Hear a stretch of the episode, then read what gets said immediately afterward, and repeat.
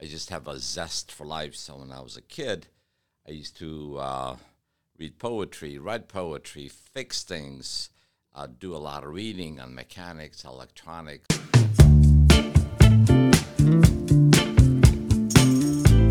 On this episode, we sit down with Brian Mazar, the managing director and CEO of American Fortune Merger and Acquisition Consulting. Brian has a true zest for life and shares his secrets on advising business owners through all aspects of a business sale. I really enjoyed learning about Brian's quote unquote commitment to excellence and his love for finding joy in the little things. Let's dive in. Well, we really appreciate you coming on the How to Business Show. We we talk to industry experts, business owners, and and you're two of those. And we're excited to learn more about you and learn more of your history. So, I guess to get started, could you tell us a little bit about what you were doing in the beginning of your professional career? All right, the beginning of the professional career. I need to back up a little bit, just Okay. because I uh, I indicated earlier that I had a difficulty choosing. All I knew is I I wanted to serve the world. I wanted to serve people, and I wanted to serve with excellence, not just mediocrity. So uh, I started my undergraduate in um, electrical engineering. I actually wanted electronics. I loved electronics more. However, as I came into the program, I think a year and a half, uh, I realized that engineering would put me in a box and it would drive me crazy. So uh, I changed my major to industrial management, which was a combination of business classes, economics, um, more engineering classes. It, it prepared for manufacturing companies, which I'm from Detroit, so uh, that made a lot of sense for me. So um, graduated, and I, uh, first series of, of jobs worked for four, four different companies were all related to materials management, and materials management um, included the major responsibilities for that were oversight of suppliers. So some of my suppliers were very large companies, sometimes smaller, and when I say smaller, that could they could be, you know, 50 million ver, uh, up to 11 billion dollar companies. So my job was to oversee those suppliers from delivery contracts to quality control to all of the to make sure that supplies kept coming. And we're talking about production here in Detroit.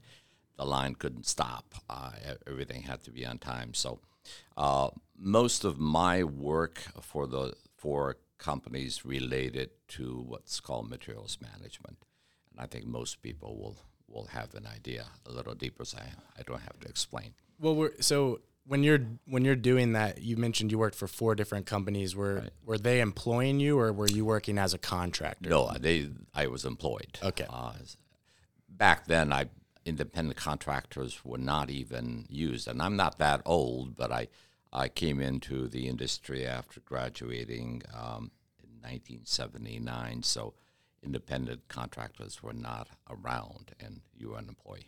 Interesting. So you're you're from Detroit originally. What brought you to Louisville? Well, uh, Detroit was too big, uh, too cold, uh, too gloomy. When it's gloomy there, and when they say it's going to be cloudy, it's going to be cloudy. Uh, so I um, didn't want to move too far away. I had a family by then, uh, two children, a wife, and I wanted to move somewhere uh, where I wouldn't be too far, but warmer and a smaller city. So I looked at a lot of different cities in the South, and Lexington and Louisville kept coming up and coming up. So I checked the weather, I checked the, the patterns and how, how much sunshine, and all those kind of things. Now, with that, the move was prompted by I wanted to go into my own business. So uh, it, it was a long process that I thought about. Um, in the meantime, I picked up an MBA that I that was kind of to help me not only in my work environment, working for companies, but even more specifically as preparation for business ownership. So I went through a lot of different things, what I had skills in, what I liked, So manufacturing kept coming up. However, as I um, considered the fact that I'm going to be owned by the banks all the time, if I have a bad quarter, I could be toast. So I realized as much as I love, it's, it's just uh, very uh, risky. And uh, so I, I looked at service businesses. Again, I looked at what my skills were, what my experiences were, and I thought, well, a lot of my experience could lend itself to merger and acquisition work or business brokerage. Um, so connected the dots. I looked at a group called Sunbelt Business Brokers and uh, bought uh, the uh, franchise location for Louisville and Lexington. Of course, they went undeveloped, so I had to grow the business. And uh, that's it was a combination of things, but uh, it's Kentucky. I love it. And uh, even though I'm not from Kentucky, I think I have a lot of rights because of the fact that I love Kentucky. That's awesome. So, yeah, we're always proud to hear when people love. We're, we're all Louisville natives, so yes. we're we're we are familiar with the the brain drain of Louisville. A lot of you know talented people end up leaving right. Louisville to go to Nashville and stuff. So we're always proud when someone else is proud of Louisville. And yes, we love to welcome any locals, whether they're natives or not. And um, that's really interesting. So you you essentially a lot of our guests we talk about a common theme is that leap from being in the corporate world, being an employee, and then jumping into being your own business owner. What? How long did that take for you? Was it was it drawn out over a course of like five years, or was it quicker than that? You're talking about the the like getting into business brokerage and starting your own business. How long? Preparation, yes. leaving what we'd call the big nipple, uh, and uh, moving on on your own, which you know is when you're not romanticizing it when you're being realistic. You look at the fact that uh, you have a mortgage to pay, you have children, you have a wife, uh, you, you, uh, you, have a lot of obligations. So business is, is definitely risky. So I planned virtually for about at least three or four years. Because actually, uh, we bought property in 1995 to build a home in, in Louisville, the East End. So that process, and then we I moved and started the business. Uh, it was exactly uh, September of 1998, and so about three three and a half years of just really discerning, looking at my skills, um, changing companies uh, to gain more experience, so I could have a broader experience, even more in preparation for uh, the merger and acquisition and uh, business brokerage. So probably once I discerned all these, it was probably about a year prior to uh, making that decision that, that I started looking at business brokerage, merger and acquisitions. And then, how did you discover business brokerage and merger? I know you, you mentioned that you were looking at your skill set, but ultimately, did you just find it on the internet, or did you have a mentor of sorts who? No, I, I didn't have a mentor. I realized that you know businesses change hands, so I started going that route of of okay, how does that happen? Who who's who does it? And unfortunately, as I started to look, I was very very disappointed. I'm still disappointed to this day that business brokerage, even in mergers and acquisitions, and we're talking about businesses anywhere from uh, revenue uh, million to uh, about a hundred million, and especially the lower ends where where it is covered by business brokerage, and I I, I have to be very sensitive here to to business brokers out there because there's a lot of good ones out there. Unfortunately, the way I was taught through Sunbelt, and I'm not afraid to say that, uh, was very it sell, sell to the seller, sell to the buyer, and don't add value. Don't worry about adding value, and it's very disappointing. And there's no um, licensing. There's there are no restrictions so you can imagine what happens. You there's no barrier to entry. So anyone who thinks that they can do this can enter it. Nobody's going to stop them. which is very disappointing. And uh, many of us have been trying to change that. When you enter into much larger deals where you're looking at 100 million or more, then you're you're looking from a different perspective. Series seven is, is the license you, you obtain because you're dealing with mostly uh, securities, which in turn, are, in a sense, are uh, stock sales versus smaller businesses. Most of the time, they're asset sales. So. Yeah, that uh, makes sense. Hopefully, I've answered your question. No, that, that, that makes perfect sense, and I'm glad you touched on one one thing in real estate. I'm sure you're familiar. You do have to get a license, yes. but it doesn't prevent you know, new real estate agents, they're hungry for listings. So people come with their house and they say, What do you want for your house? Oh, I can sell it right. for that price. And they get the listing, they put it on the market, and then it never sells. And I could see that same problem just being exponentially greater with business brokers. You just have a bunch of guys collecting trophies essentially and right. slapping on a price, and that doesn't really do justice for anyone. And just, you know, a tip of the iceberg, uh, you know, you look at a home or even if, if commercial real estate it is a asset. You can put, get your hands around it. You can look at if it's being leased out. You see what of lease it is and so forth. You can have inspections, uh, environmental, all those kind of things. So the, the variables or the, the things you look at are very limited. In business, you have customers, concentration of customers or, or business with customers, employees, you have – uh, the products and the, the, different kind of products. You have so many variables that anyone who's going to then facilitate the sale of a business needs to be very uh, experienced and, and, and very um, has a, have a lot of expertise to be able to facilitate all of that, understand it, and bring a lot of value to the whole process.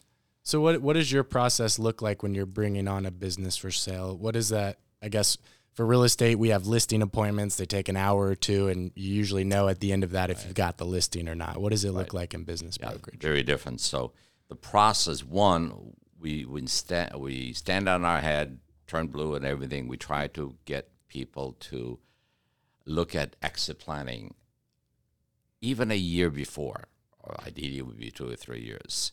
Uh, not that we do exit planning, it's because it brings very good results. It it would help us, allow us to go in, identify a lot of shortcomings, uh, have them corrected, and we would help the client with, with some of the corrections.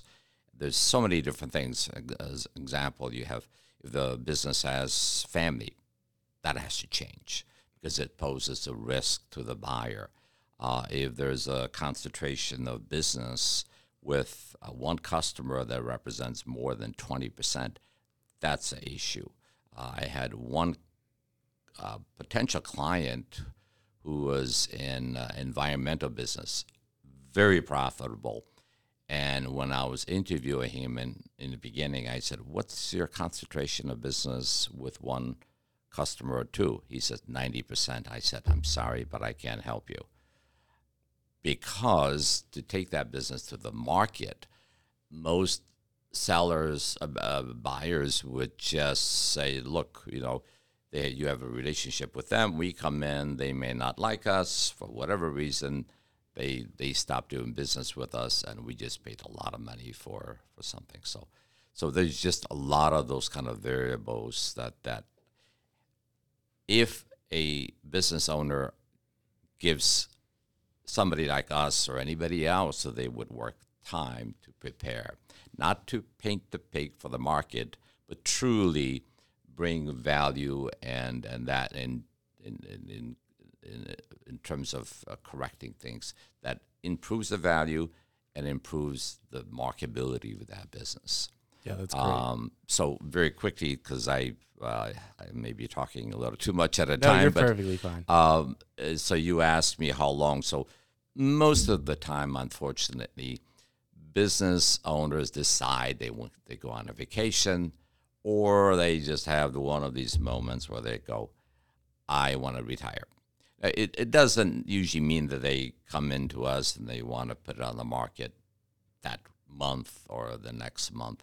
It just means they've decided to sell, and we test for that to make sure that it's not uh, they're not having a bad month or, or a bad year or, or whatever else is going in their personal life. We want to make sure they really are focused. We challenge that actually for their own good to make sure that they don't, as it is, they will have always regrets or, or they're going to have a difficult time letting go because it's their baby. They love it, they, they grew it. And even though they're very motivated to sell, every one of them, virtually when it um, comes closer, month or two months to the closing, uh, and I have those chats before that that this is going to happen. They they want to chat with me, and then I become a counselor, just giving them, look, it's going to be okay. This is very typical, and you know I don't manipulate them. I mean, if they really want to stop the process, we'll do it. Uh, but uh, if they're ready and we go through all these things to ch- challenge them, uh, it will take about two or three months, um, well, sometimes maybe if, even of a month. If they have everything organized, let's say if we uh, we ask for monthly financials, uh, they have them. They have um, if they have audited financials, wow. Uh, if they have processes and procedures in place, and they have um, uh, employee manuals and, and those kind of things in place, then virtually it could be a month uh, of, of our, our due diligence on the business, as well as the one thing that I insist on is a business valuation, whether we perform the business valuation or a third party performs the valuation. But it needs to be someone who's not going to tell them what they need to hear. Yes. I always tell a client, you're going to, uh, you're going to get what you should get. In other words, we're looking at value from market perspective. Obviously, values vary because depending on your when you're selling a business, you should know who your ideal audience of buyers is. If that business is able to be sold to strategic buyers, well, strategic buyers will see a higher value because of the synergies and, and so forth, and the risk that they're willing to take. Financial buyers don't, uh, or we call them the bottom feeders. And likewise, um, uh, sometimes individuals who maybe owned businesses before uh, are don't see the greatest value, and competitors. Competitors obviously will downplay the value. Um, so, so in other words, it could be a month, and if everything is so well, and working with a client right now, where it's like everything that I ask, and the due diligence page, there's there's about um, 100 items on it, and they've been providing me boom, boom. So that's awesome. That's yeah, great. It's unusual, and it's, it's, it's great to have those clients. Yeah, I remember reading a statistic saying that uh, like eight out of 10 businesses on the market do not sell. It was a it was a statistic by Forbes, but what it sounds like is you're you're only bringing on that 20%. Yes. You're not even wasting your time with people who don't have it together. But do you help them get it together too? Yes, okay. I, and that's where exit planning comes in. And unfortunately, some of them don't want to wait. And I said, especially if the profitability is in there. Uh, obviously, values are all about uh, profits, and we calculate for EBITDA. I don't know if you want me to explain EBITDA. Oh, that's very, yeah. You're yeah. welcome to explain it. Yeah, so it's earners earnings before taxes, depreciation, amortization. Did I forget anything? No. Um, in that EBITDA. And uh, then we look at that number. That's, in a sense, total value coming in to the owner or owners. And then we start working through that in terms of uh, valuation, different methods that we, we utilize. So, uh, so revenue has nothing to do with it uh, in terms of rev- uh, values. But in fact, some people still look at it. It's it's meaningless because how would anyone even begin to try to buy a business if it's the last two years it's not been profitable at all? Why it's even though it may have goodwill, buyers will not buy those businesses. So, in other words, there's a lot of people out there hoping that maybe they'll find a, excuse me, a sucker uh, by taking businesses that sh- that don't qualify we don't take businesses we we feel that can't be sold. We just don't. So all of our businesses are going to be sold. It's a matter of how long it will take. Um, that determines on the type of industry the business is in. Uh, for instance, manufacturing, a lot of demand. Software companies, yes. Healthcare, medical, yes. Uh, uh, uh recession-proof uh, industries or businesses, which you know run off a long list. Those businesses um, sell, and um, with that, I've kind of over the years being in the business, kind of learned that um, on our own just trends, um, one buyer activity is the strongest. So I share that with my clients always. And that's going to be middle of January through about middle of June. I call that 100% buy activity is the strongest. Then it drops um, middle of June uh, up to uh, well, the week after Labor Day it's uh, varies. It could be 65%, 70% uh, buyer activity. It makes sense. People are vacationing, they're in a different mode.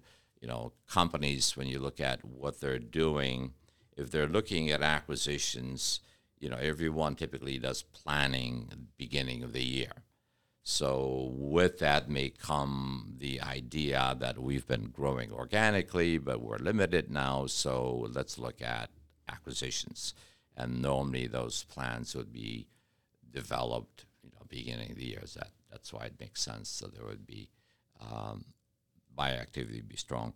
Then I talked about summer, and then after Labor Day, up to about a one week to Thanksgiving, it's maybe about uh, 85% activity.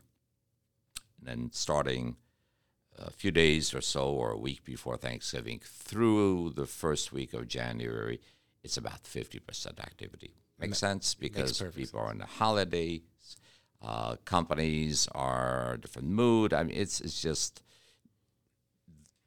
activities really down. Unless there's a deal in the making, then very often both the seller and buyer are really motivated to sell maybe by the end of the year for, for tax purposes or capital gains is about to be go up the next year or so. So there's various you know reasons, but so sometimes we've been very busy at the end of the year trying to make things happen. Yeah, that makes sense. Uh, in in real estate, and I'm going to keep coming back to real estate because all of our backgrounds are in real estate, and it's a good way to compare. But are in business brokerage will you have two agents or will you just have one agent? And and are you do you represent more sellers or more buyers? Um, most of the time it's sell side services and that would be about uh, dividing up the work because I, I do personally I do a lot of valuation work. So in terms of I revenue would be unfair but in terms of activity or time probably 65% uh, of the efforts are to sell side services. About 10% are for maybe it's a little less for buy side services where a either individual or a company uh, hires us to perform all of the due diligence, a business valuation, and facilitate the acquisition. Um, so that probably definitely is less than 10%. So what does that leave us if I said um, 65, did I say? And then 10%, so you're at 75? Yeah, so the balance is 25% or so, especially of my time, is devoted to valuations. Interesting. So, besides financials, when you're looking and doing this valuation work, you talked about you know customer concentration owner dependency. What are some of the objective measures you're looking at outside of the p&l and balance sheet when you do evaluation very good question. Uh, and you're referring against to valuing that business. Mm-hmm. yes. So there, there's many more variables i just mentioned a few of you know family concentration of business um, uh, if it's a minority business, it has some impact. Um, if the owner, and this is common, even I've come across 10, 15 million dollar uh, com- uh, revenue companies who spend the owner is still the business. They're a micromanager, and that lowers the value. So, in other words, where we're when we're developing capitalization r- rates to calculate risks and so forth, uh, that uh, issue poses a big problem because they are the business, and uh, so the buyer will put someone in place uh, to replace that owner, but that owner maybe uh, was a founder of that business. They have a lot of things in their head. Even if they have some halfway decent processes and so forth, that's going to be a, a uh, reduction of value indirectly. So, would you advise for for a business owner who is you know, a lot of business owners, they have to be involved in their business. But if they want to start thinking about selling, they need to start thinking about how they separate the business from them as the individual. Yes. And uh, it's, you know, that's why it would be great if they could do reading. Most of them, because there's a lot of good content out there that many of, uh, of us have written that's out there. And then find out what is, what is how our businesses are valued what buyers look at, what scares them, what they like, and, and, so forth. And then even on their own, if they were to do read, um, they would figure things out and and start making changes. And one thing, as difficult as it is, because business owners are so you can't separate the business from them and vice versa. But when they're planning their two or three years out, four years out, it's to your point. It would it would be absolutely uh, beneficial for them to um, have someone come in or start being a micromanager or give more responsibilities to other employees so that then the buyer and, and people like us who are doing the due diligence on the business, we could see that yes, there are other people they can go on vacation. For instance, you know, some of the best businesses that I can tell very quickly from that perspective is I ask the owner, how many vacations do you take a year? And sometimes I can't get away. Oh boy, you've got a problem, and I have a problem now because uh, you, you, know you're you're irreplaceable. But uh, often enough, I have a person who says, I take about six two weeks vacations per year. Yes, we have a good beginning here because that means that business operates well without them. And uh, so uh, all these kind of variables that, that really impact the value uh, of a business, for instance, you know, to your point, you were saying financials, yes, they're key. Uh, we utilize a business valuation questionnaire. It's probably about uh, nine pages, has, uh, I don't know, 60 questions and uh, where we ask our clients to kind of describe how the business is operated, tell us about the tenure of the employees, um, uh, you know how things evolved, uh, what what where they're going. If they have a you know a business plan, we collect that. If they have a marketing plan, we collect that. We because that all helps shape the value of the business. That's what I call the, the push and pull on the value. All these variables have significant impact because when buyers start doing due diligence, they look for those. Uh, and most buyers are very sophisticated. They will actually even hire experts who do uh, evaluate uh, uh, due diligence, and it's not unreasonable for them to do a four or five month six month due diligence. You? However, while they're doing due diligence, people like us also know that they're trying to negotiate at whatever, and no business is perfect. It, it, it, it will have some issues. So they use that, yes, to generally look for mines and so forth, but they also will utilize that due diligence to start going back to us and saying we have an issue, we have an issue here, expecting that that signed letter of intent that has you know hardly uh, very well negotiated uh, price terms and other terms and so forth, earnouts uh, and those kind of things. All of a sudden, they start diminishing, you know, and um, so. But but so our job is to understand all of that having our clients prepare for that. Uh, one of the things that I always tell my client, if you lie to me once, we're gonna we're done, because that I, we have a reputation to protect, and truth will come out in that due diligence. When I do it, if I miss it somehow and the buyer finds that, shame on me, but it's not going to be pretty because uh, we want full transparency uh, on, uh, on everything we do, and we expect our clients to, to do likewise. So. Yeah, it, it, sounds like you're you. If we were to compare you to any other profession, you'd be most like a lawyer in terms of if your client lies to you, the case falls apart, and you can't defend them right. and their value. That that's super interesting to think about. It, how often, when you're working with a business owner, is that an issue? Do you have a lot of people who come and, and maybe try to fib their way it, through the process? It was common up until from 1998 when I started the business we had about typically 14, 15 people, two offices. We did nothing but retail. Retail, yes, there, there are a lot of good people, absolutely, and I have I developed a very high respect for good people in, in even in retail businesses, because being an MBA, being in the corporate world, I was cocky. I you know, there's a lot of pride that they really don't know what they're doing. They they don't have the education. They don't have the experience.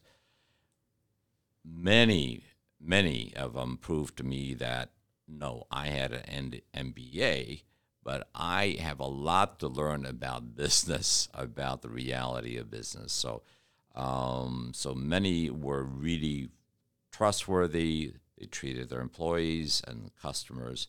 However, yes, there are quite a few that unfortunately um, early on uh, you you could see that for instance they weren't reporting uh, all the cash. And I would tell them look I, I can't help you with that. And they insisted that somehow that needs to be communicated to the buyer. And I said I, I won't tax fraud you want me to tell yes absolutely I, I said you've already been paid because you've the years that you didn't pay taxes on, on that cash. Um, so it's been a nice ride. Don't expect to have it continue with a, with a buyer. Um, so it, in bigger businesses, uh, we're talking about you know B two B, whether they be a million to two million up to. Uh, you find more transparency, you more find maybe I wouldn't call it honesty, but because they have an organization, they have people that uh, people would report things on the owner or so. So even if they weren't that honest, in a sense, the fact that they had a larger organization um, made them more honest. So in bigger businesses, we, we don't seem to have the issues that that uh, we did in the retail were very very often say we, we can't help you or you've um, midway uh, you know we have a lot of buyers and they tell us uh, all of a sudden I find out from the, the client that something major and I said stop. We're done here. You know and I apologized to the buyers and felt very embarrassed because uh, you know we it was on our call.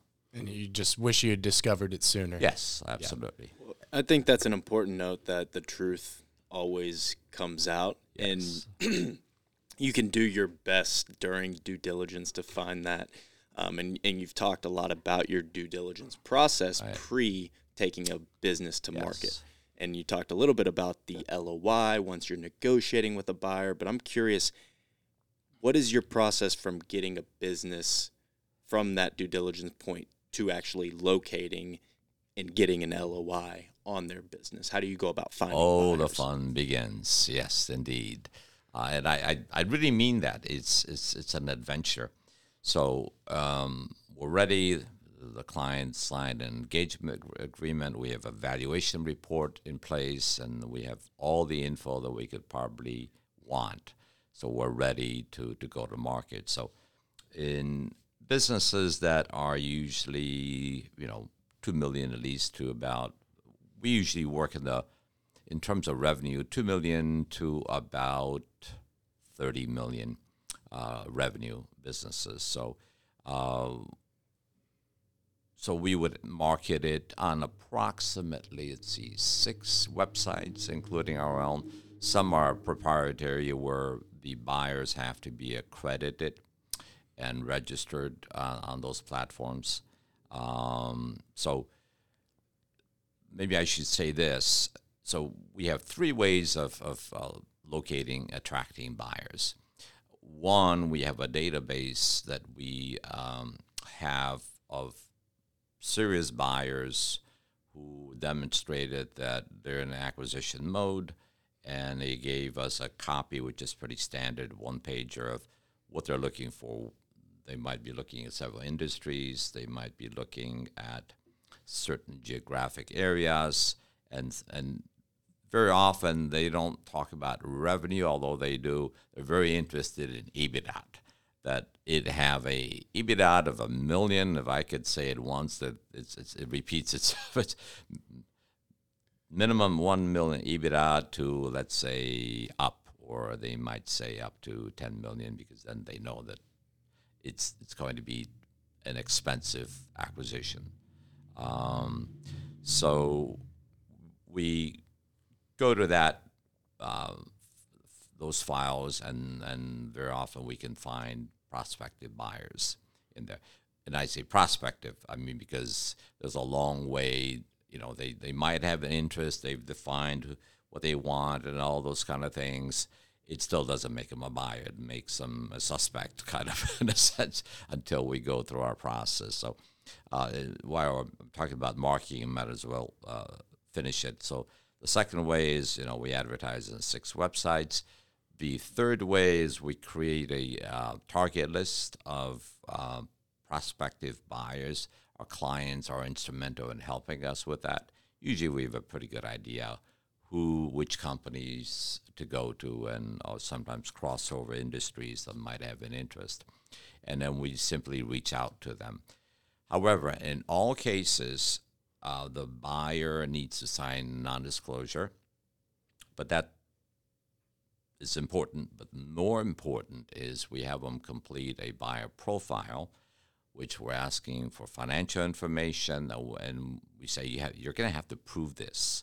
So you're signing this document that you said you had so much in liquid liquidity in, in the bank or, or um, any other forms of liquid sources and other investments and so forth um, that you're going to have to prove. Uh, with individuals, we ask for a resume. Uh, for companies that are private, we ask, we look at their website, we look at, you know, we ask them, have you made acquisitions before? So we really scrutinize them um, well to make sure that if we re- start releasing information to them, and the first most important one is what is the name of the company that we're talking about. We're pretty sure that it's not an employee. Well, not pretty sure. We're, we're very sure because uh, you know uh, we'll even check uh, with our client on certain. Say uh, we have some suspicions on this. You know, you know that company or that person because competitors as well. So we are absolutely sure that it's not an employee, it's not a competitor, um, or somebody's uncle trying to, all those kind of things, because they won't go through all the hoops that we ask them to go through. So if if it everything looks good, then we, well, I believe in in portioning information out and so one of the first things they will receive is a uh, offering memorandum or CIM as it's called. And the offering memorandum is typically anywhere from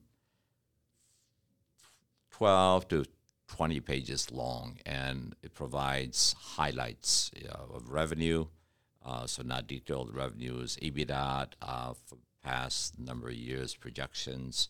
It uh, talks a little bit more about um, customers and customer concentration and those kind of things to allow them to see um, basic information that would be helpful to for them to see if they want to move forward on this, if this is a, a fit. Um, if it is a, a fit, and of course we're talking to them too, so we can tell how what questions they're asking, if if if it makes a fit or not. If it makes a fit, then we go on. Uh, they usually have a lot of questions. We send them certain documents. Notice I have not shared the financials with them because, again, even though we're pretty sure that they're genuine, we hold that till till later until actually we our process such that um, we answer a lot of questions and have discussions with them. Then after that, we have a seller buyer conference call that we facilitate. Uh, it allows them to ask more detailed questions. Um, the seller and the buyer obtain a feel for each other. Uh, and I look very carefully for personality traits, for um, uh, culture, what kind of culture do I have on, on my south side, what culture do I see on on the you know interested party side? Because if the cultures are at odds, it's not going to work.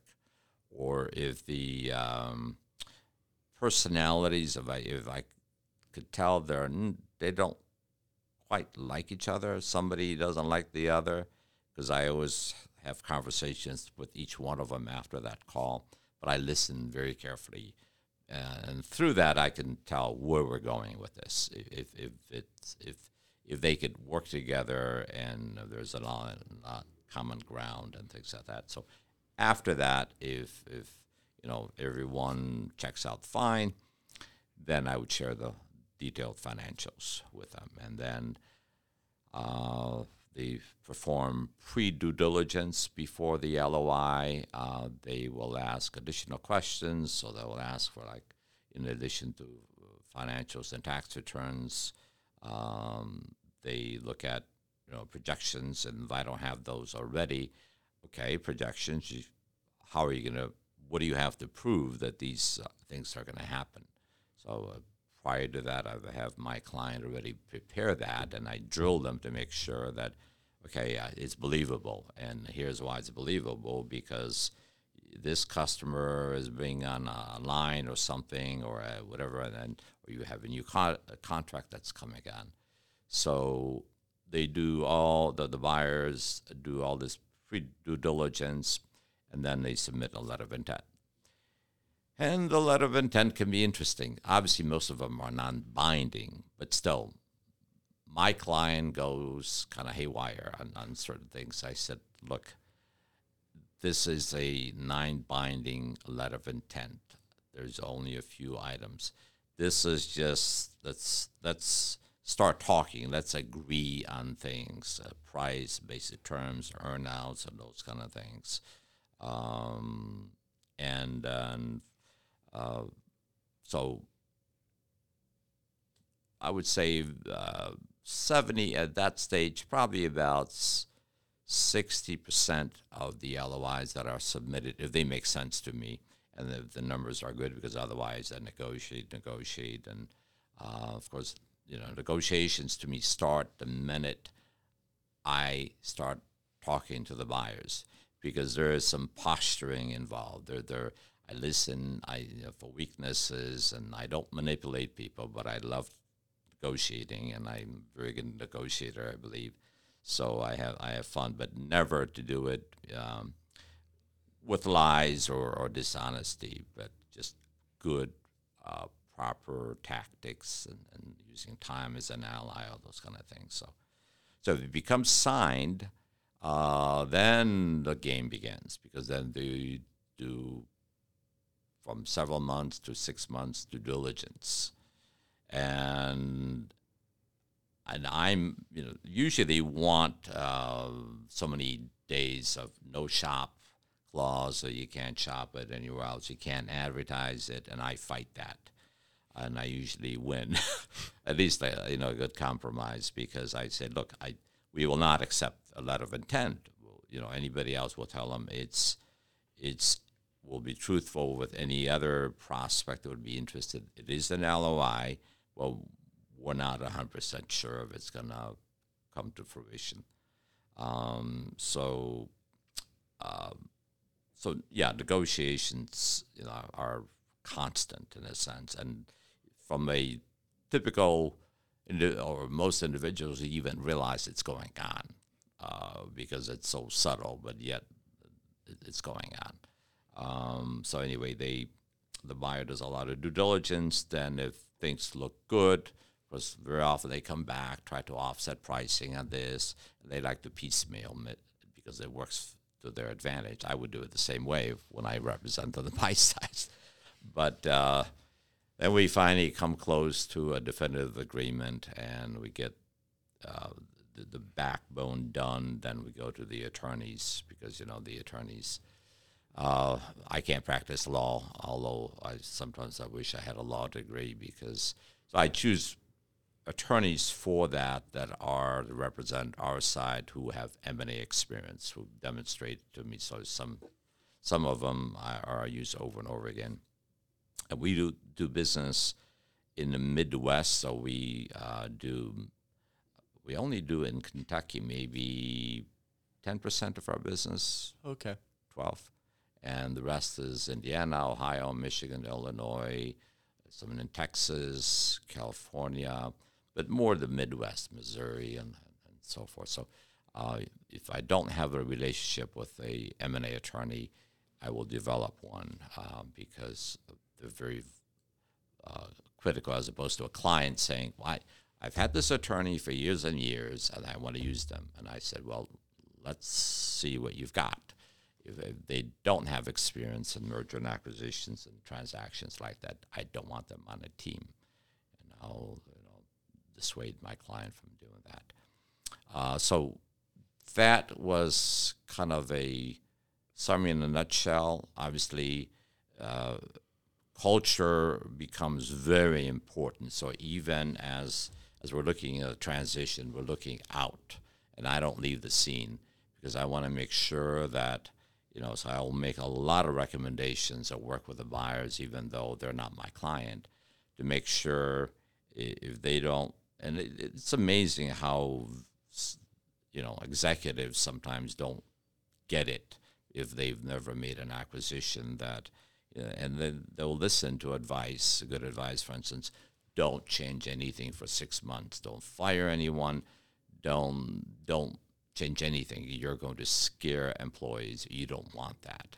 And many other things like that. And culture, you know, ahead of time, we'll have to decide whose culture is going to, if the cultures are different, uh, if you all of a sudden start pushing your culture as a buyer uh, too quickly, you could ruin a cash cow.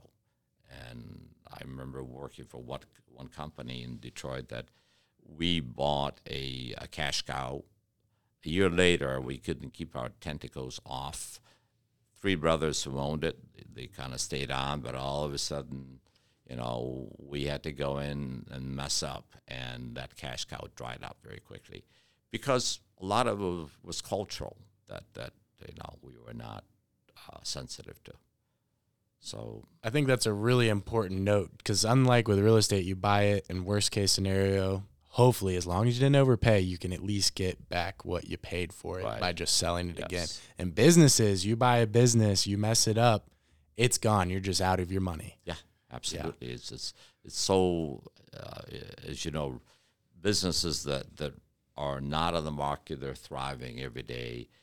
Uh, you you talk to the the owners or the general manager of a division, it's a constant struggle for them. The employees might not feel it, but otherwise, there's a constant, you know, quarter to quarter, and and uh, if if it's a publicly traded company, for instance, I right now I'm working with a um, I'm representing the seller, but the buyer is a public company. The general manager is absolutely just great. And he just indicated to me that they have a, it was a consultant that utilized, and no, they did not utilize, he was disgruntled. Well, as a payback, he started buying up a lot of stock and he created a circle of other people who joined him, and now they're looking at a, in a sense, it's a proxy war, but uh, it mimics a hostile takeover. takeover. so all of a sudden, we're negotiating this deal, and then this comes into. So he's pulling his hair out because he, oh my God. he, he thinks, and we believe so too, that the acquisition for them would be excellent uh, acquisition. So, so, so you guys had a uh, have an acquisition going on. A consultant they utilize is now enacting basically a hostile takeover while you're in a transaction. Yes. Yeah. Oh my gosh. Yeah. So we have a LOI, but you know it's so it, it, we don't know what's going to happen if if the if that one investor, uh, again, it's a publicly traded company, and the people he's rounded off to be on the side kind of went over, and they changed the board of directors. Even my uh, other contact that I've been working with, the general manager, he might be taken out of the equation. In other words, xed out. Um, so it may fall apart. Wow. I mean, it's it's known business transactions are stickier. There's more moving parts. That one sounds pretty crazy. Yeah. Um, is there ever a simple business transaction? I mean, how do you just keep it ABC plain English, right from start to finish? Is there anything smooth about it? Well, it, the, it's because, as I tell my clients, I said I bring on processes and procedures, a lot of know how and experience. But the biggest one is problem solving. You learn after 25 years to anticipate problems, to prevent problems, solve them. Um, so that is got tremendous value in, in terms of. Uh, making things smoother. Uh, and there are not too many, all of them have some hiccups and where it looks like uh, it's the deal's going to fall apart uh, after the LOI. Uh, I could probably percentage wise, there might be about five, seven percent where everything look just works smoothly. Um, the the buyers play very fair. Um, they're not playing gimmicks. They're, they're not using unethical tactics and so forth. And it's like you finish and you think, "Wow, I didn't get a chance to earn my money in a sense the proper way." Where because you you want to feel like you normally you spend a lot of time, a lot of effort um, and so those those are the the freebies that come in. You know?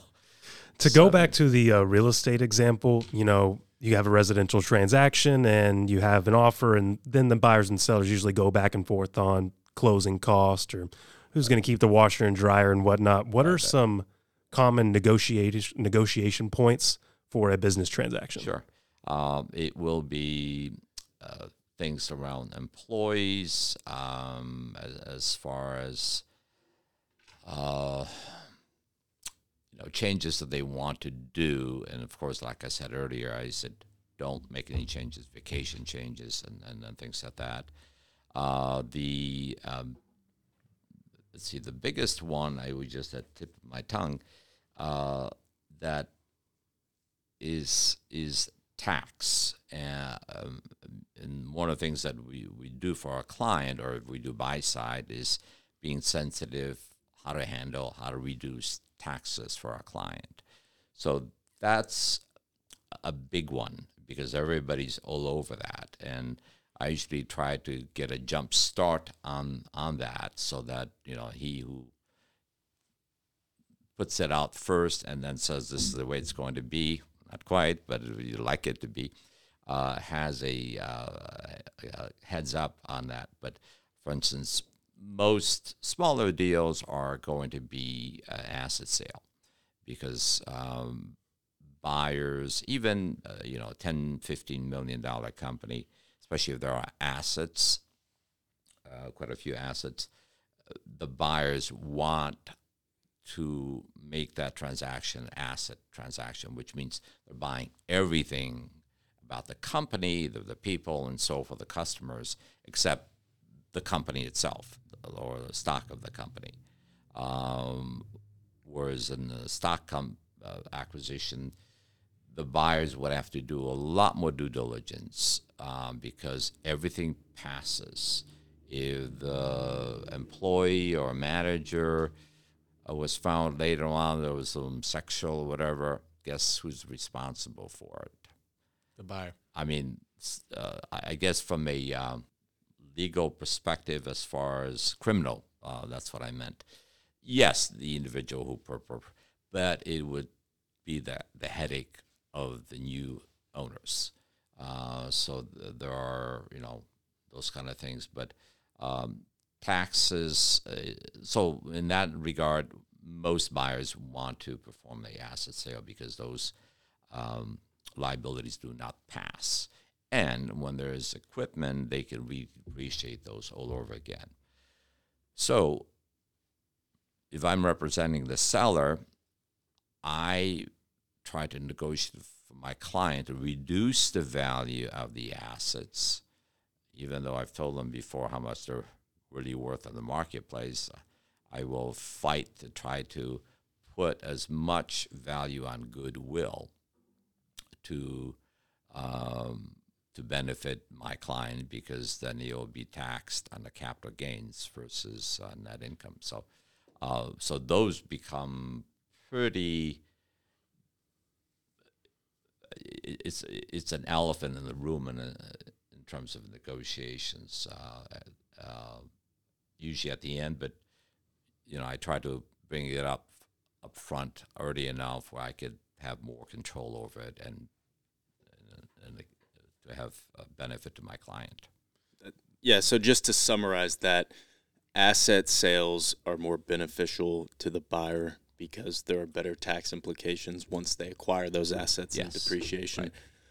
Equity sales are more beneficial for the seller. Yes. They pay less in capital gains tax. Yes. yes. But you're saying you can sell the assets, the seller can sell in an asset sale, but attribute more value to the goodwill right. that gets treated the same as an equity sale would in yes. the capital gains. Yeah. So, and of course, you know, the, the pushback will come if mm-hmm uh, from the buyers uh, on asset sale because they they want to maximize the value of the equipment.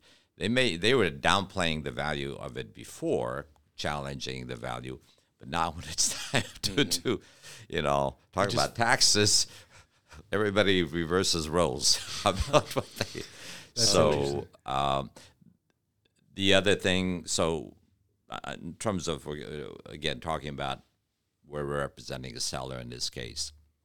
The other thing on a, that that we do is calculate the value of the, the because there is personal goodwill and there is enterprise goodwill or company goodwill. So the more so I, I do calculations for that, and the more I can um, assign without the IRS, if they were uh, audited, that they wouldn't have an issue with, with my calculations and how much of it is applied towards uh, personal goodwill. That's another way of reducing taxes.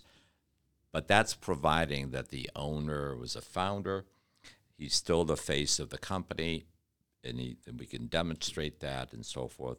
All of that determines what percentage will be personal goodwill versus you know, enterprise goodwill. So that's another tax um, uh,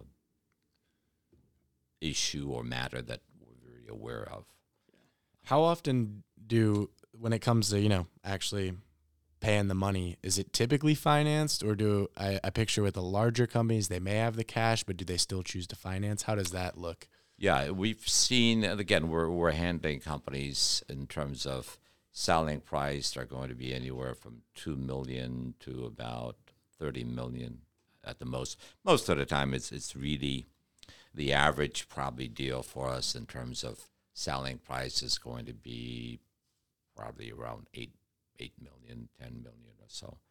Um, so uh, in those cases, the seller financing is a component. Well, in in most deals, uh, seller financing is a component, and in larger deals, it's replaced normally by uh, they still like to have a seller financing a note, but earnouts, and those earnouts are usually suggested, you know, in the LOI by the buyer. Um, it can be a good win-win but it needs to be structured very well. So one of the things that most um, buyers, when they and most of them will put want some uh, earnout portion of, of the sale because they, they try to negotiate for a benefit there. However, their uh, earnout is based on income. Well, you could understand, you could start to see what can happen with income because let's say it's a two or three year earnout during that time they're going to spend on things they're going to expense as much as they can on things they need or so uh, and find ways to to minimize the bottom line.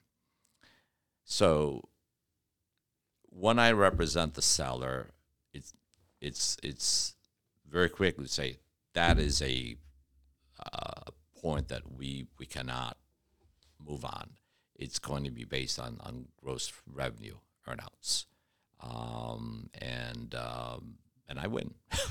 Because uh, and, and, they know it. They they they know that, uh, and unfortunately, depending what uh, who they're dealing with on the sell side, uh, unfortunately, and again, there's a lot of good people out there, but many people really don't care that much about saving taxes for the client or making a really great deal for the client. It's the commission.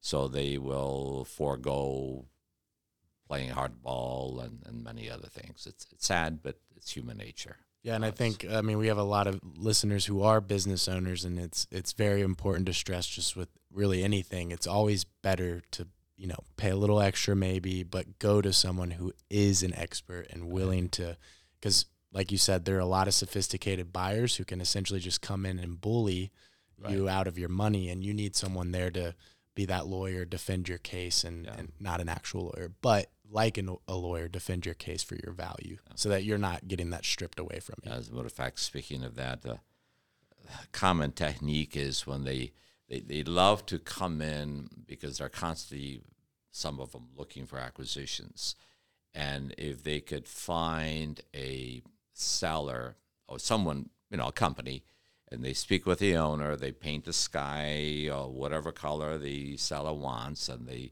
um, uh, and they hope that the seller or the owner of the business doesn't turn around and hire somebody like us or or anybody even for to represent them because then they could play them very well to their own benefit. And uh, and to the point where when they chip away at, at price after you know LOI has been signed, uh, that owner has already been to around the world several times, spending that money in their mind and telling their wife, "We're gonna have all this money coming in, and honey, I can finally get this kitchen redone, or I can find it where you know you, whatever. They're spending that money already, so they've got them hooked. So that even if they have to compromise and go from what was a ten million dollar offer may come down to be six million dollar offer very legitimately that they can explain that we found this and we found that, which, you know, we live in an imperfect world. None of us are perfect, or you're going to find imperfections in everything. So, but it's unfortunate, but many of them do this and they do it all over again. Yep, and I can see business owners already that you know they're they hear eight million and then it's six million and they're like, well, we already have this vacation plan, we already have this kitchen remodel plan, but Right. it's better than nothing, Right. and that that is really sad. I, I I hate that for those business owners. Yeah, and it, it happens quite often. We sometimes have a, a call from someone who's midstream and says, We just realized we need somebody like you. I said, Well, I'm glad you're calling at least now, but it's going to be a little difficult for me to come in and uh, assert myself in there, but I don't. Uh, I use whatever advantages I have and, and you know get the deal done properly, and bluff if I have to that we're done here if, we can't have, uh, and sometimes when you, without telling people that they've util- used, you know the buyer the the seller, in a way where they understand. uh, They have mud on their faces. Um, you, you can get them to to undo a lot of things. Um, Yeah, it could be extremely beneficial one because you you you can see through their um their bullshit, so to say, and call them out on it, and that's going to embarrass them very quickly. Whereas the the poor seller, they're just you know they're just trying to get a, get a business sold. They don't know. And they're all they're concerned because reputable M and A guys uh, in uh, around the country talk to each other, and we know uh, who uh, you know the word gets around uh, who which companies if they're buying out what what reputations they have. So they're they're afraid of, of, of having a bad reputation. Especially equity groups um, they even though they, they play a lot of games they, they still they're not dummies they care about their reputation so Interesting. So with the, I guess a lot of buyers would be private equity firms. Is it common for them to come in as like a bully, or for the most part, are most of them pretty nice? How how does that dynamic work with the private equity buying a smaller, not necessarily a smaller business, but a business that's ran by a, an owner operator? Good question, because they come in as a uh, wolf dressed in sheep's clothes. Now, many of them are good people, so Yes. but but the approach is, is always taken is is we're going to do this deal. You're, you're going to be very happy when we get it done, and they start talking about a high price and so forth. So they paint the sky, and so the the buyer, the seller is dazzled through all of that. So they use a nice guy tactic, like you know, um, they they just lavish it out. So That's that's so scary to think about. but then, you know, there are many of those who are really genuine and they take the approach of not coming out with, you know, uh, being very aggressive and so forth. As you know, if, if you want something done, if I walk up to somebody and say, you know, would you help me? People will, will help you. So when when someone conveys an attitude of let's let's do this let's do it in a I, I know you have needs you have you know what you want and we have our own different directives and so forth.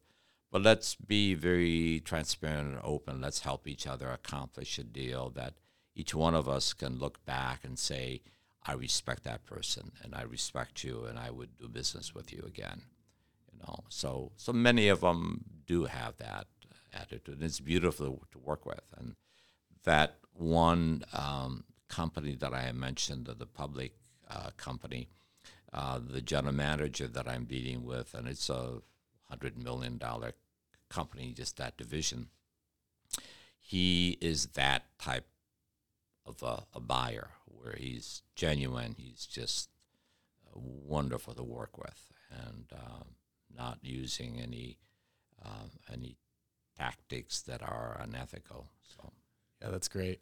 I guess for for some of our business owners who are listening, could you give us a, a an idea of red flags maybe in a business owner that instantly when they come in they want to sell your business what are those initial red flags you look for that our listeners want to think about before selling their business? Okay, so uh, whose perspective we're trying to teach the listener who we're trying owns to a teach business? we're trying to teach business owners who who maybe have never thought about selling their business but know one day they want to what do they need to think about to make that go successfully Well, as I talked about it, I'll mention it again because I think it's so important. Is about exit planning, succession planning, to put that in place. Even if you don't have someone doing it, there's a lot of great material out there that will help you do it on your own and identify how value increases and all those kind of things. But obviously, the other one is plan. Plan well. Sometimes an illness or death, you don't have time to plan. So that's why even more important it is to have some exit planning so that all of a sudden and uh, you know, the man owns a business and the wife is not in the business and the man passes away and there's been no exit planning. Unfortunately one she doesn't know what what to do. Uh, there's been no preparation nothing so if, if the same thing happened and they were working with someone like us or anybody and that already knows the company can help bring somebody in to operate that company in the meantime till it's you know sold those are critical things to, to, to put on. Uh, obviously the, the, the worst thing in terms of anybody should do is just all of a sudden I want to sell. Or saying to somebody like us and say, I just want to dump this business. I I listen to them a little bit more, but I feel like I can help you because it's if if you have that attitude of just like I don't care who to sell who it sells to, I just want to get rid of it. I'm going to find a lot of landmines. So I, I I'm patient for a while, listen so because a business owner who demonstrates in how they talk, how they behave, that it's so important my my um, uh, employees be protected and that they could they want to stay on. You know, obviously they don't know it, it's for sale. That my customers are are going to be that you won't change or whoever buys it doesn't start making changes. Uh, that um, all those kind of things that somebody's not going to come in and and just dissect the company or, or, destroy it. It's their baby. They they, they want to um, pass it on and then have because they they build a legacy, large or small. That legacy is important to them. So uh, having somebody come in and say, "I uh, I would just want to get rid of this," that's a very bad sign. Yep. And uh, and also with that, people who say, "This is what I need." Well, I, I said I don't know what in terms of selling the price, and based on a need, I want to sell this business for this value of my need, and I very quickly tell them, "Look, I'm going to tell you what you need to hear, not what you want to hear," and there are such things that are well defined as market values. Those are not very difficult to um, to to value and to learn what your business is, is worth. So, um, so I those are I don't know, I can. And I do want to go back. Uh, you did mention like you want to be able to separate yourself from the business. I think a lot of business owners they think, "Oh, I need to be working every day to drive profits." But if you want to sell that business, you have to make sure that that profit's going to keep driving without you first, correct? Yes. Okay. That that one I think is is a key one I wish I could scream to every business owner right now Right. because I know there's a ton of older people that, you know, they've ran their business for the past 40 years but have never once thought I want to sell my business. Now they do, now that they're in retirement age. but it still 100% depends on them. Heck, maybe even Yeah. the company's their first and last name LLC, Right. and it just won't work. Yep, absolutely. And one of the things as you were speaking, it just um, so many different parts that some business owners, uh, especially those who have uh, equipment, uh, maybe a lot of equipment, and that equipment is very old. It should have been replaced two, three, four, five, six, seven, eight, ten years ago, but they just never replaced it. My uh, uh, recommendation to those clients is that that's going to be a problem, a major problem. You have older equipment. Even though if I value the business accordingly, I'll be looking at what the cap acts, which is means the capital expenditure that a new buyer will be have to put in because he looks at the equipment and, and says this might last a year, year and a half, even though now it's got to be repaired, you know, frequently.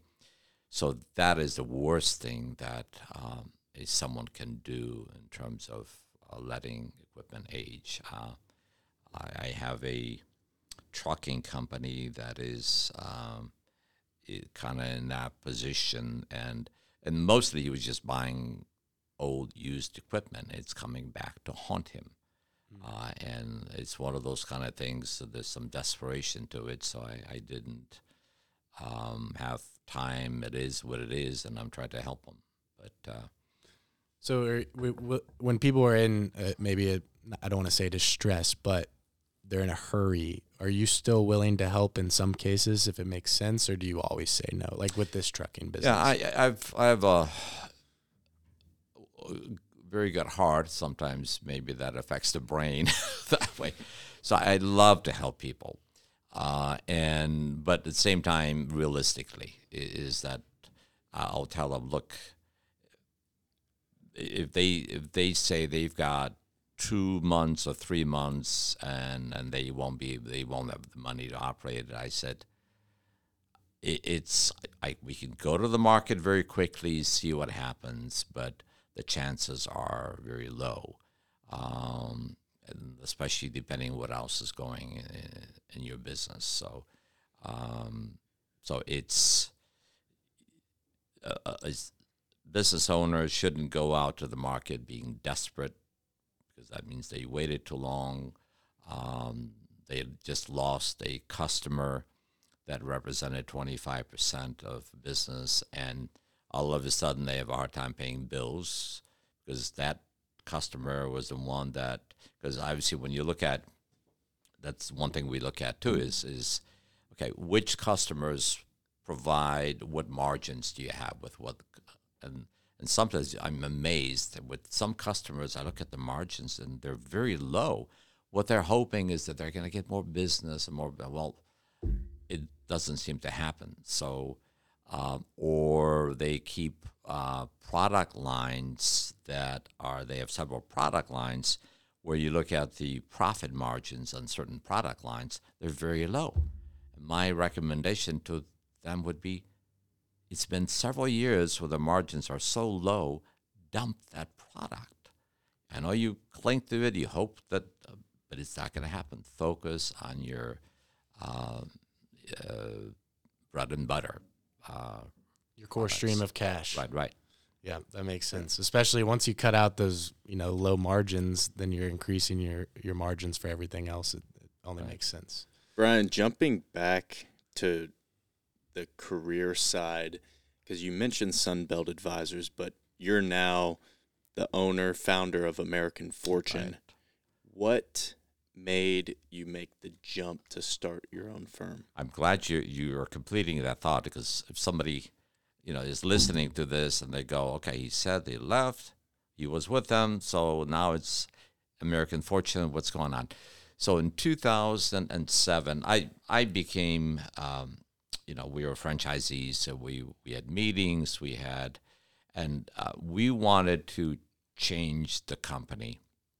We want to wanted to groom it to a point where it we could be very proud of. Uh, and that's from uh, you know the way people were trained, new franchisees, the expectations of existing franchisees and, uh, about things, how they're going to run their processes and so forth. So many of us were disgruntled. I was probably the worst because I, I saw that the training was all about don't worry about the value of the business.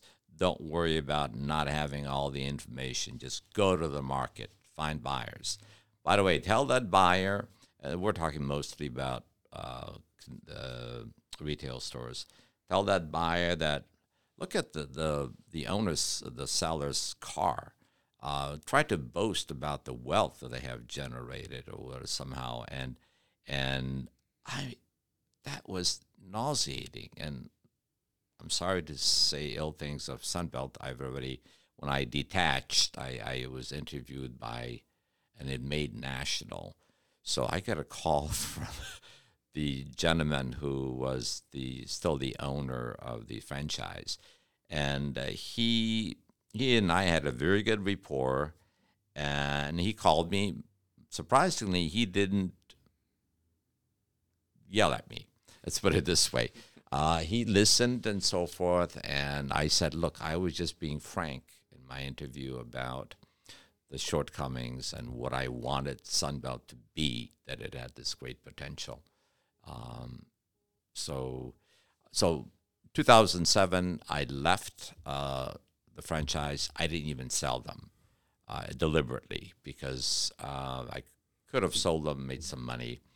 Uh, but with that, that that would have been still the same company. We just changing names, so selling it I could have sold the franchise rights and so forth. I just didn't want to bother with that. Just God, they took it back.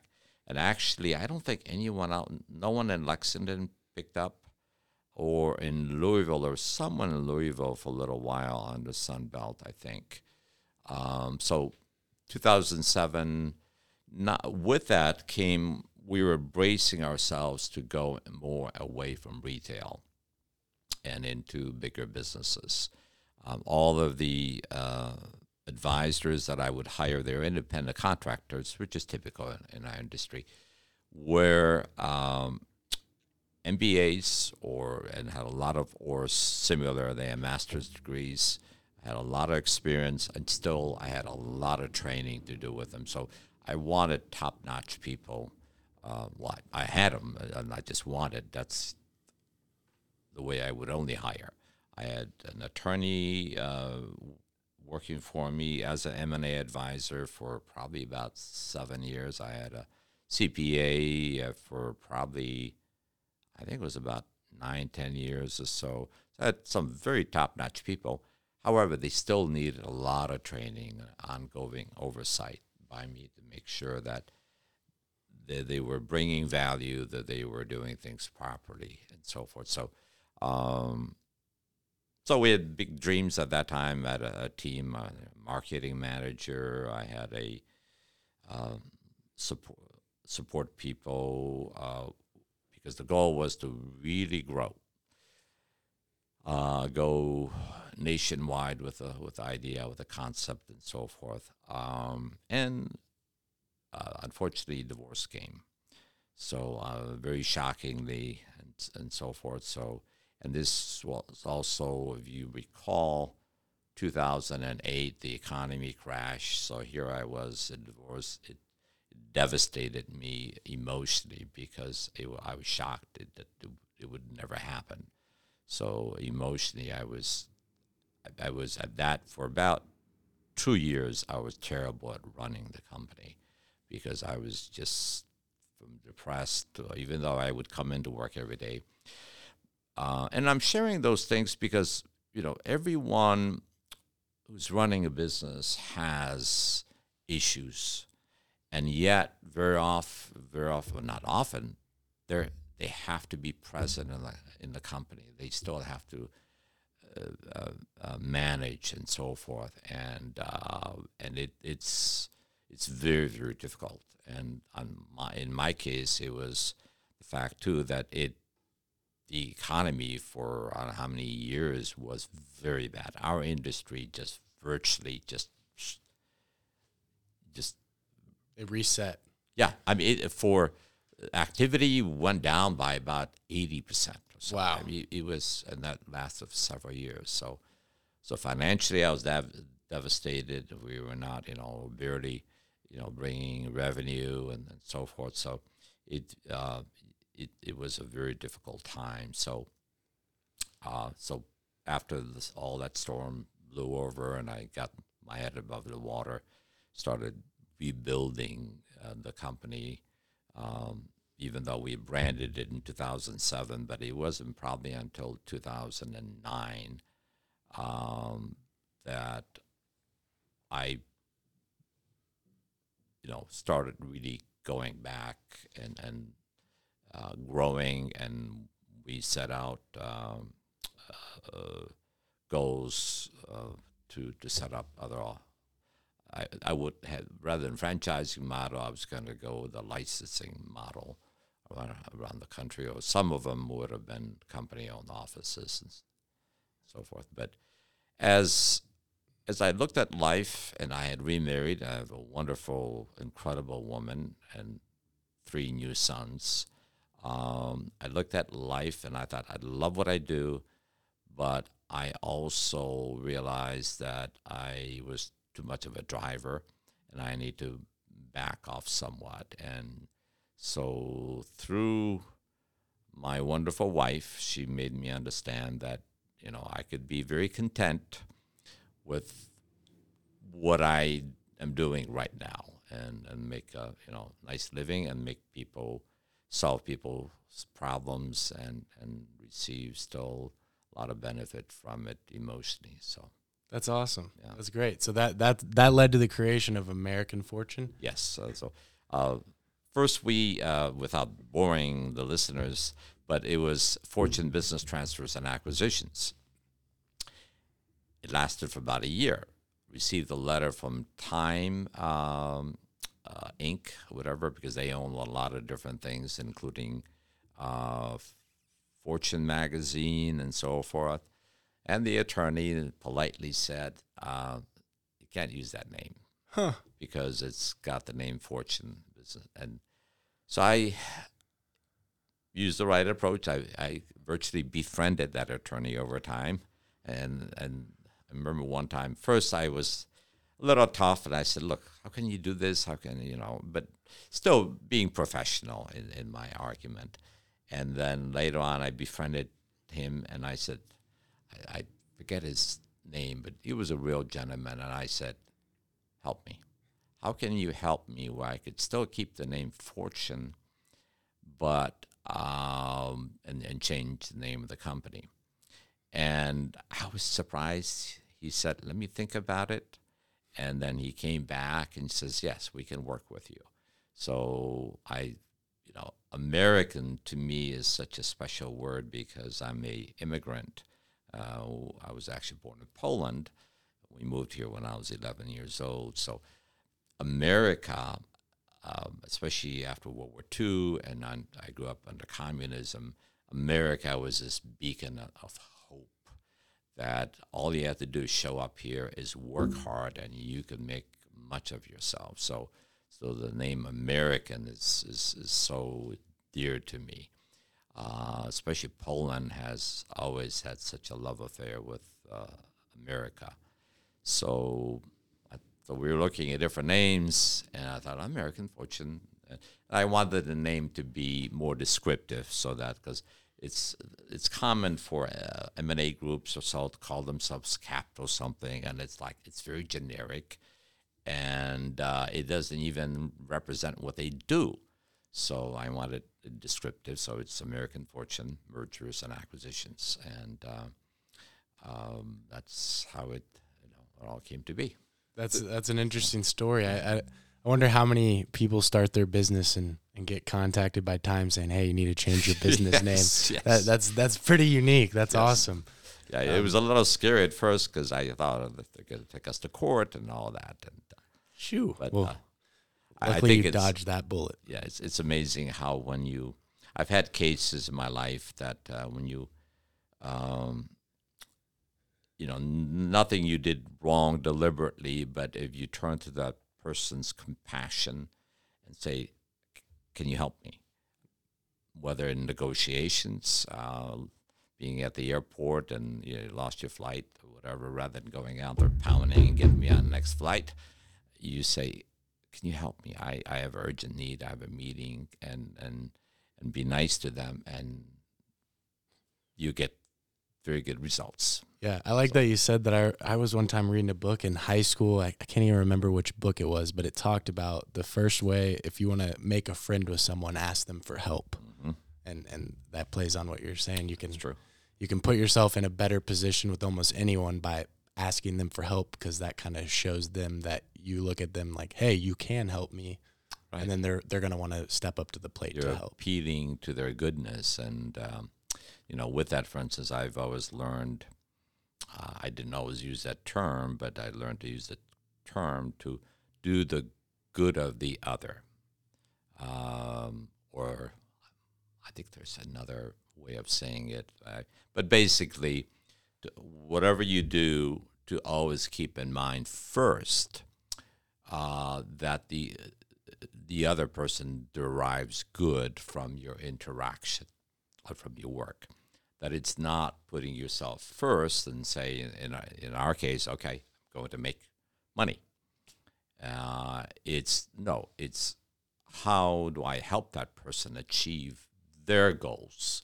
Because I'm the expert, I've got the experience, and money is the last thing that should be considered. It's a Um, side effect of whatever right, you bring to the table. If it's, it, I, we we always talk about within. We like to put people first because profit's a side effect of putting people first. If if you're giving people what they need, the the only way they can really repay you is through money, unless they can offer the same service for you. But at the end of the day, you put people first. You provide them more value than than what you're asking for, and they're gonna give you value back, whether that's monetary or a gift.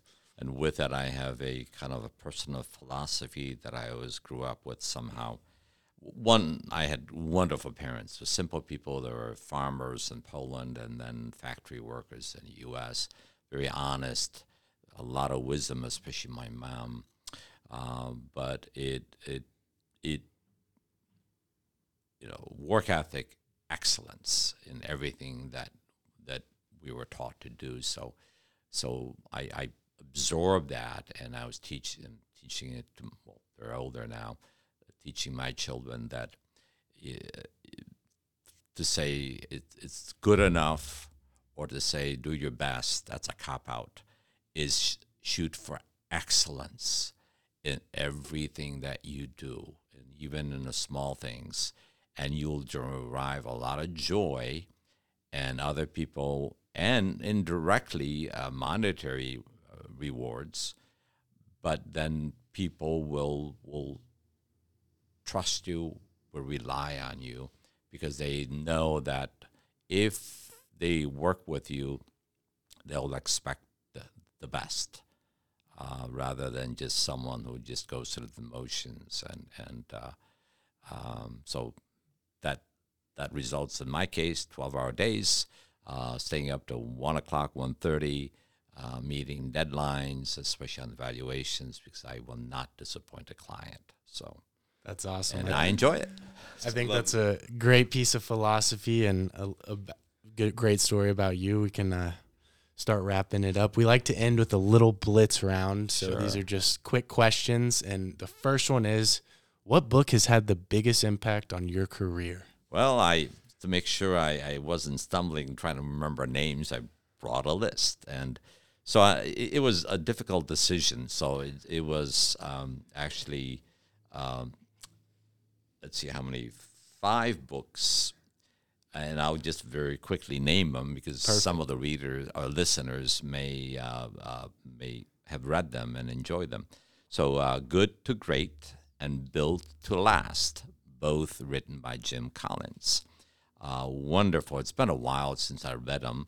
So, if you were to ask me what particular things, uh, I would say I just used it in my life, and you- you're seeing the product of, of some of the things that, that the um, book uh, wrote about, and then the E Myth by Michael Gerber.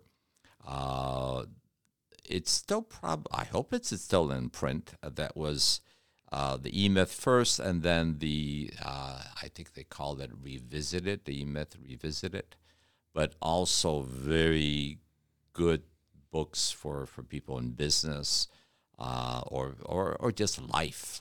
Um, and then the other one is Blue Ocean Strategy uh, by Chan Kim. Yeah, I've heard of that. And that one, I, I even that one I read. Jeez, it's been probably now twelve years ago. I, I think at some point I used to read a lot. At some point, you start reading something, and it's like, oh, I I, I kind of know this, and, and not to be cocky, but life teaches you a lot, and and when you start practicing a lot of things that you've learned. So that one goes uh, kind of deep into the ideology, the, the, the, the psyche of the person. I mean, not directly, but it, it really is not a dry book. You have to kind of immerse yourself in this. It's almost like building a culture in your mind and, and how you work with clients and so forth. So, so it's a, a very uh, deep book uh, that, that, you know, through that it's, it's got the word strategy. In other words, um, when you when you strategize, you you dip into all the senses, and you have to know people and psychology and sociology to see how your product, your service, uh, can can be useful to, to people in the world. Um, so it's yeah, it's, it's a very interesting book. First one I started reading, it was like, where are we going with this? Because it seemed like, but uh, soon, very quickly, I, I started to connect the dots. Yeah, that's great. I'll have to check the E Myth and then the Blue Ocean. we got the yes. E Myth on Ah, wonderful. Okay, Yeah. awesome. The next question is, what was your dream job as a child? Uh, you mean w- what I wanted to be when I grew up? For me, I wanted to be an archaeologist when I was a little kid. Uh, all I knew is I wanted to help people. So it, it was a doctor or, or in medical field. Uh, and because I always, and then growing up, I was kind of nicknamed the doc for the family because I was reading a lot. This is like in elementary school and high school. I would read a lot about medicine and you know supplements and uh, stayed away from those who were making all these claims, but real studies on on uh, supplements and vitamins and food and so forth, and as well as you know general health and so forth. So, um, so it was it, you know it was going to be a doctor. Unfortunately, with you know we were poor immigrants coming into the U.S. back then there was no help because even even if there were, my parents would not have taken any welfare, any food stamps. Uh, it was a matter of, of no, I've all I want to do is work, and and I'll you know, so all of us went to work, uh, even at age eleven, cutting lawns. Uh, painting homes in the winter, we couldn't wait till it snowed. We ran out and shoveled snow and make some money. Um, so the school system we lived in the detroit part of you know area not in the suburbs school systems were not the greatest um, language we didn't know the language so learning of the language I, I didn't understand how language how learning language properly is so critical to one's advancement in schools and affecting their career.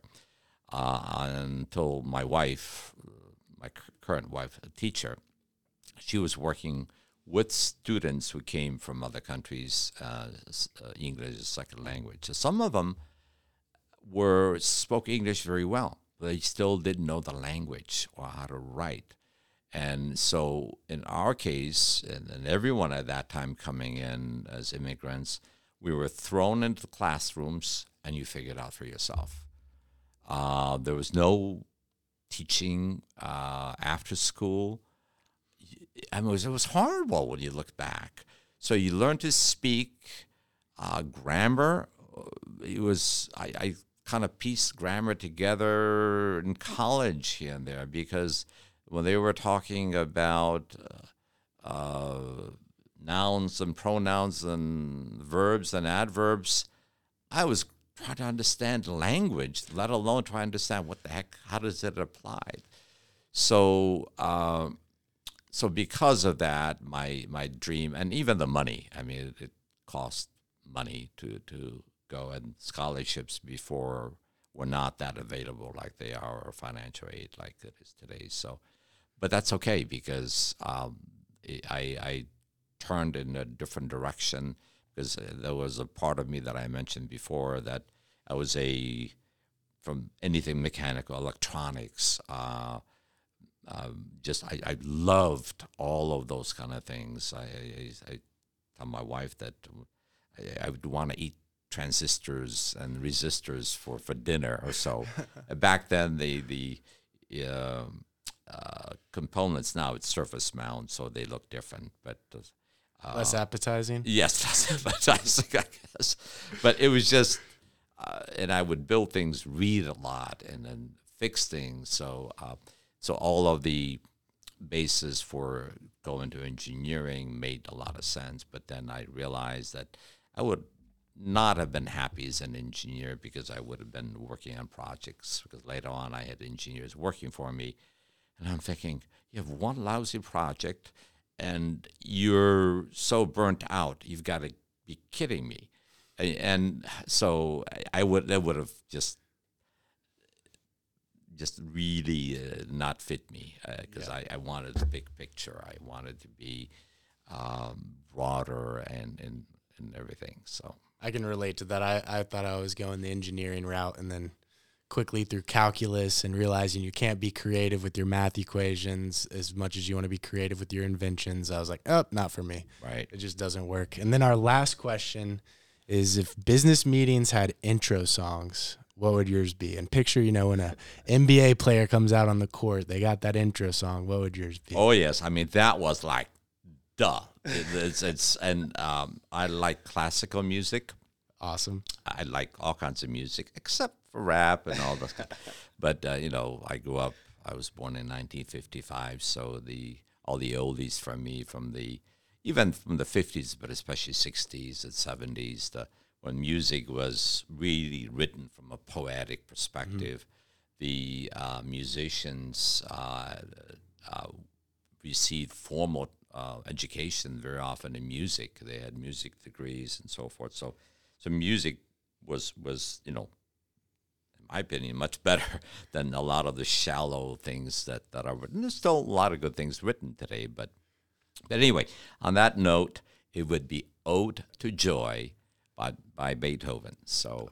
That that's Wow, awesome. that's- that that might be one of our best that we've had yet. Yes, because it comes out with a bang. Yes. And um, there's joy in life. There's everything that we do can be, you can find joy in, in whether, and like I said, it's all about serving others around you. There was duty, and duty became joy. Uh, um, some famous poet in one of his lines wrote that, and uh, so whether it be you know sacrifice or hard work or you know um, being in a job that seems monotonous, I, we we should find some joy because what we do has an impact on everyone around us and, and in the world. You know our our little everydayness uh, serve the world, and and uh, so so yeah, absolutely, ode to joy. That's awesome. We like that. Well, And I want that as my, I, my wife says, you're not going anywhere yet, uh, for my um, funeral uh, to be played in, in church. So, it's a beautiful song. so Well, it's been great, Yeah. Brian. We really appreciate your Likewise. It's time, and um, been, we're excited to get this out to our listeners. it's been a pleasure meeting uh, all you three, and I, I wish you very well in your endeavors and uh, and with this endeavor as well. So, Thank you. Thank you. Right. Yeah, it's Yeah. been great. Awesome. Hey guys, it's Cal here. Thank you for tuning in to another episode of the How to Business Show. If you would like to stay up to date with upcoming episodes and what we're doing behind the scenes, make sure to follow us on social media. You can connect with us on Instagram, Facebook, YouTube, LinkedIn, and our website, www.htbshow.com. Finally, if you have a story to share or some feedback for the show, feel free to contact us at htbs at gillisanteam.com. Important links for today's episode can be found in the description. From all of us on the How To Business team, thank you for listening and see you next time.